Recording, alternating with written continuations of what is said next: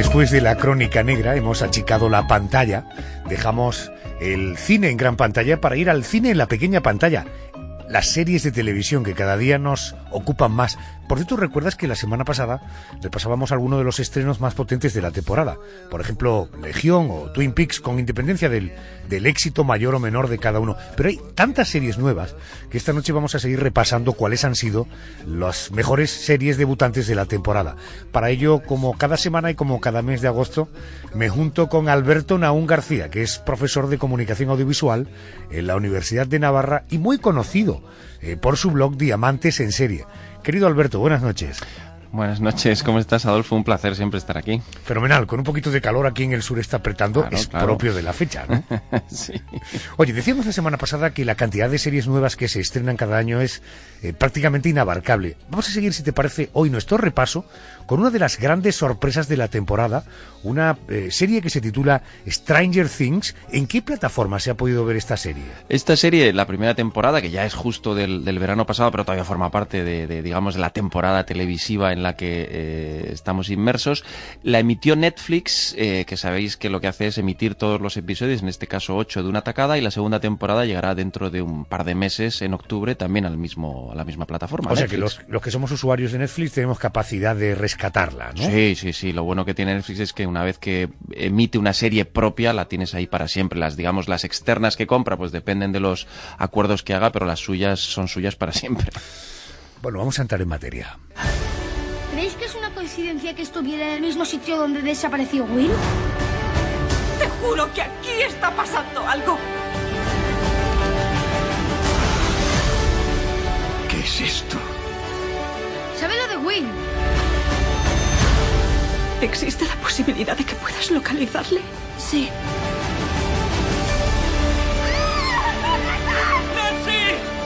¿Y si todo este tiempo he estado buscando a Will?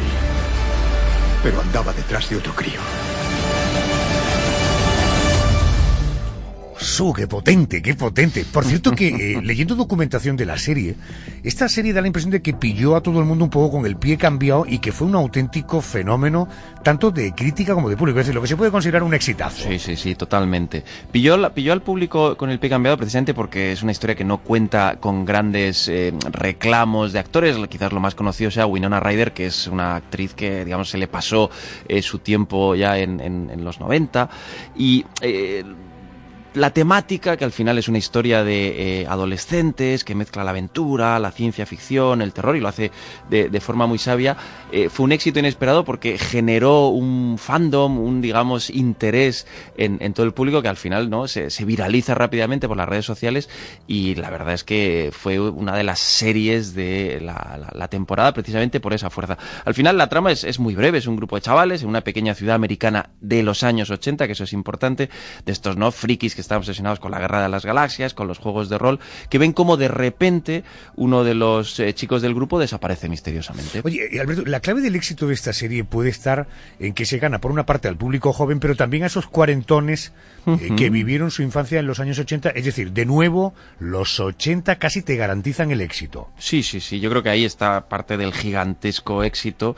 En primer lugar, es una historia de aventuras, de misterio, que es muy efectiva, que tiene una peripecia narrativa muy entretenida. Uno entra en el primer capítulo y prácticamente se tiene que eh, beber los otros siete pues por, por la ansiedad eh, narrativa que se genera. Pero al mismo tiempo también es una, una especie de viaje al pasado, pues para la gente de mi generación, que todavía no tengo 40, sino 38, pero bueno, soy un hijo... No te preocupes, pasará con el tiempo. Soy, un hijo de la cultura pop eh, de los 80, eso que implica pues desde las linternas, las bicis, los juegos de mesa. Y la serie lo que hace muy bien es mezclar en una coctelera artística pues eh, los Goonies con ese eh, de aventura infantil, el ET de Steven Spielberg y sobre todo también revolotea por, por la trama y por el aroma estético todas las novelas de terror de Stephen King, incluso el, el cine y las adaptaciones eh, que la gran pantalla hizo de sus, de sus textos. Caramba, eh, eh, aquellos a los que nos encanta picotear en décadas anteriores, desde el punto de vista cultural, incluso de lectura, anteriores y posteriores, es que es un, un cóctel de éxito garantizado. Los Goonies, ET, Stephen King, es decir, da la impresión de que con esos ingredientes sale un guiso fantástico. Por cierto, hay una película clásica, y paso a otra serie, una película clásica que en España se tituló ¿Qué fue de Baby Jane? La siguiente serie tiene mucho que ver con eso y con la memoria cinematográfica. Hablamos de la serie Feud. ¿Estás enamorada de alguien? Estaba viendo la película. Entonces eres una idiota. Ya te he dicho que no quiero que me trates así. Para interpretar a las dos hermanas y actrices en decadencia, Aldrich apostó fuerte. Eligió a Bette Davis y Joan Crawford. Juntas en una película por primera y última vez. Bien, eh, el tráiler explica parte de la, de la trama. En primer lugar, ¿en qué plataforma se puede ver esta serie? El Feud eh, originariamente en Estados Unidos es eh, una serie de eh, la FX, que es un canal de cable, pero aquí en España la podemos ver en la plataforma de HBO, que junto con Netflix, Amazon, son las plataformas, digamos, extranjeras más potentes, porque luego la, la patria, que es Movistar, que también emite muchísimo contenido, tiene fuerza. Por tanto, Feud la tenemos con HBO. Correcto. Dicho esto, resúmenos de qué va la sinopsis de esta serie. Bueno, Feud es, es una serie que nos narra una rivalidad legendaria. De hecho, el fragmento que hemos escuchado, que creo que provenía del canal TCM, eh, nos, nos, trae, digamos, eh, parte del diálogo de la película original, como citabas antes, que fue de, Baby Jane, en la que Bette Davis y Joan Crawford, eh, pues era una, una, película, digamos, muy intensa, muy mítica, dirigida por Robert Aldrich en 1962, una película sórdida, de juguetes rotos, de estrellas que ya han dejado de alumbrar en el firmamento de Hollywood, y lo que nos cuenta las, la, la serie Es precisamente todo lo que rodea al rodaje de esa película, todo lo que rodea las vidas de estas dos eh, estrellas.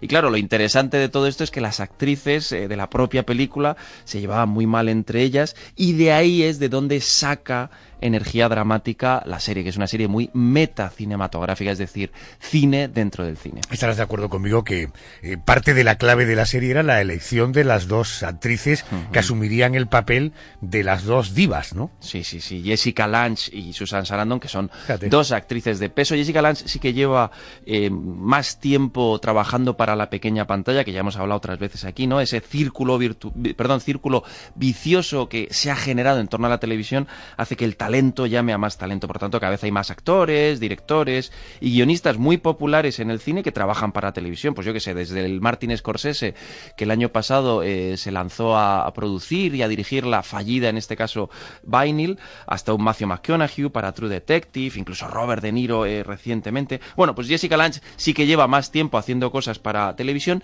y Susan Sarandon que es una de las grandes damas de los últimos 20, 25 años del cine, tuvo un pequeño papel en una serie que se llamó Rescue Me, pero esta vez sí que eh, está realizando una de las actuaciones de su vida y de hecho el mes que viene, en septiembre, cuando empiece la temporada de premios eh, para los Emmy y más adelante para el Globos de Oro, sí o sí va a estar nominada junto con las de Big Little Lies, que si os acordáis la semana pasada eh, citábamos a Reese Witherspoon y Nicole Kidman, es decir, hay mucha fuerza actoral que eh, está llegando a la pequeña pantalla hasta el punto de que incluso Catherine Zeta-Jones eh, se ha dado un garbeo por la serie de mm. Feud. Qué guapa es. Por cierto, hablando de otra serie y de grandes también del cine, Ed Harris y Anthony Hopkins, me encantan los dos. Es una serie que se titula Westworld. Vamos a la plataforma. ¿Dónde la podemos ver? También ha sido una de las grandes apuestas de HBO Estados Unidos y por tanto también aquí la está emitiendo HBO España. Vamos a ello. ¿Sabes dónde estás? En un sueño en mi sueño. Diseñamos cada palmo de este lugar. No es un parque temático, sino todo un mundo. Tú y cuantos conoces, fuisteis construidos para satisfacer los deseos de los que visitan vuestro mundo. No olvide que no son reales. Lo que hacemos usted y yo es muy complicado. Qué bueno, qué bien suena. Eh, hablábamos antes de la peli eh, que fue de Baby James, dirigida por Robert Aldrich en el año 62. Esta serie también parte de una película antigua, ¿verdad? Sí, en este caso es una película muy poco eh, conocida que se llamó en España Almas de Metal Eh, la verdad es que no recuerdo si el título en Estados Unidos era Westworld o, cuál era el, título. Pero bueno, aquí Almas de Metal, que quizás los más cinéfilos puedan recordarla porque aparecía Jules Briner precisamente haciendo de una especie de robot vaquero. ¿Qué es lo que nos los cuenta la serie Westworld? Eh, imaginaos un parque temático donde los visitantes a ese parque temático se, se meten, se insertan en un mundo repleto de robots con apariencia humana.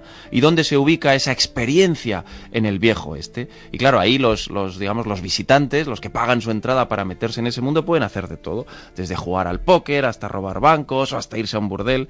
¿Qué es lo que ocurre? Aquí eh, entroncamos con un clásico de la ciencia ficción, pues que los robots empiezan a sentir emociones para las que no estaban programados. Y claro, parte de ese sentir emociones en muchas ocasiones conlleva la revolución o la rebelión contra sus creadores. Estas mezclas de oeste, futuro, robots, marcianos, eh, suele ser una, una apuesta normalmente muy arriesgada. ¿Qué tal ha funcionado?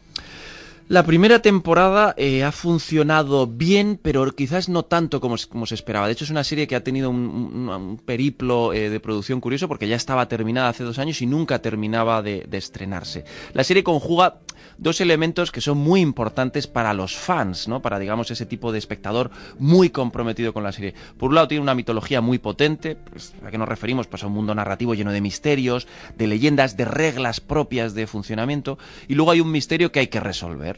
Entonces, claro, esos dos elementos espolean mucho al eh, espectador fan, al muy comprometido, pero no ha terminado de cuajar tanto con ese espectador más ocasional que dice, bueno, voy a ver qué tal esta serie. Claro, ahí es donde, digamos, el, el apil de tener a, actores tan potentes como Ed Harris o Anthony Hopkins ha hecho que haya espectadores que probablemente no estén eh, tan, eh, digamos, interpelados por la premisa que sí se hayan acercado a la serie. ¿Cuál es el problema que tiene también una serie como Westworld, que en este caso ya estamos hablando de problemas de cara a la segunda temporada?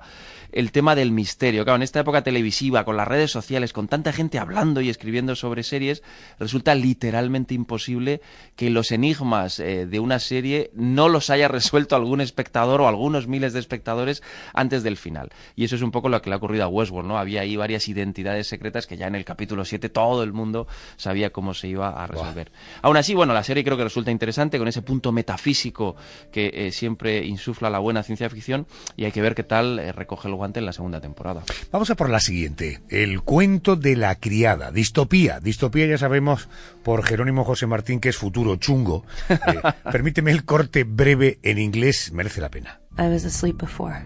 That's how we let it happen. When they slaughtered Congress, we didn't wake up. When they blamed terrorists and suspended the Constitution, we didn't wake up then either. Qué bonito suena el inglés cuando se dice bonito, ¿verdad? Sí, sí, ¿De, qué va esta serie, El cuento de la criada? Sí, El cuento de la criada, que muchos a lo mejor eh, eh, fans eh, la pueden conocer por The Handmaid's Tale, que de hecho la, emite también HBO. Volvemos a una, a una, serie que aquí la emite la plataforma HBO, aunque en Estados Unidos es de, otra plataforma. La, serie va, como decías, no me gusta mucho lo de el futuro chungo para hablar de la, de la distopía. nos encontramos en un Estados Unidos contemporáneo, donde ha habido una especie de revolución religiosa y las mujeres pues han sido confinadas a funciones meramente reproductivas, es decir, son elementos para la maternidad y da igual quién sea el padre, son como si fuera una especie de factoría para crear hijos. ¿Qué es lo que hace el relato a partir de ahí? Pues nos cuenta una historia de, una de esas mujeres que además ha perdido el nombre porque se llama Ofred o Defred, es decir, de Fred no sé cuánto, que es el dueño de esa mujer. ¿Qué es lo que nos narra? Pues los intentos por sobrevivir, por adecuarse a esa nueva situación opresiva y eh, emocionalmente insostenible y también en parte la lucha por efectivamente rebelarse contra ese estado de las cosas totalitario. He leído que eh, la crítica norteamericana ha alabado mucho la potencia de la narración. Ahora apelo al profesor Alberto. Eh, ¿Narración es igual a guion? Eh, narración es igual a guion, sí, pero digamos que el elemento narrativo es eh, la puesta en escena de ese guion. ¿Qué es lo que ocurre? Que hay guiones muy buenos que a lo mejor al traducirlos a imágenes pierden ritmo, pierden capacidad estética, pierden eh, sutilidad narrativa, con lo cual yo no lo haría realmente equivalente, pero sí que un buen guion es sin duda alguna la base para una narración potente y eficaz. Correcto, también dice la crítica norteamericana que ha sido una serie muy oportuna. ¿Qué quiere decir todo esto? Yo ahí es donde discrepo un poco. A mí me parece una serie un poco... Eh, bueno, la, serie, la, crítica estadounidense se refiere al hablar de oportunidad, como es una serie que lo que nos muestra es un mundo donde las mujeres están eh, siendo absolutamente marginadas y totalmente aprovechadas. Es una serie, eh, digamos, la crítica ha intentado hacer un eh, una equivalencia muy forzada, a mi modo de ver, entre la era Trump y lo que nos cuenta esta distopía. Obviamente eso tiene que ver a veces con ese histerismo de la crítica cultural, eh, muchas ocasiones desde la izquierda, que, eh, bueno, coge una, un, trabajo de ficción y se pilla los dedos intentando hacer ver, bueno, esto es lo que nos espera si Trump sigue en el poder, en fin. Oh. Al final todas esas, esas exageraciones creo que están fuera de lugar y de hecho es lo que a mí menos me gusta de la serie, esa especie de maniqueísmo ideológico que, como no, eh, plantea como eh, el, pilar del totalitarismo una revolución religiosa cristiana. Cuando yo muchas veces digo, hombre, a lo mejor sería más cercano proponer un tipo de revolución religiosa más tipo teocracia eh, musulmana antes que unas, digamos, religiones que están mucho más democratizadas que cualquier otra. Pero bueno, ahí la corrección política es zurrarle al, en este caso, al cristianismo, ojo, no al catolicismo, porque de hecho las primeras eh, eh, episodios hay un, hay un cura católico ahorcado ¿no? entre las víctimas. Pero bueno, yo creo que ahí, eh, digamos que la crítica se ha pasado de frenada en sus lecturas ideológicas, precisamente por intentar forzar la agenda contra el presidente Trump. Correcto. Bueno, pues de mujeres marginadas en este El cuento de la criada a mujeres que son protagonistas absolutas. Me refiero, vamos con la última serie ya, The Good Fight. Congratulations, Diane. A veces, cuando crees que ha llegado el momento de decir adiós, My retirement money, it's all gone. Fuck. Es cuando realmente empieza todo. Vuelve Diane Lockhart. I'm taking my clients out the door with me. Más ambiciosa, más vengativa y más fuerte que nunca. Eventually everyone reveals himself. Regresa la implacable abogada en el esperado spin-off de una serie que hizo historia. The Good Fight.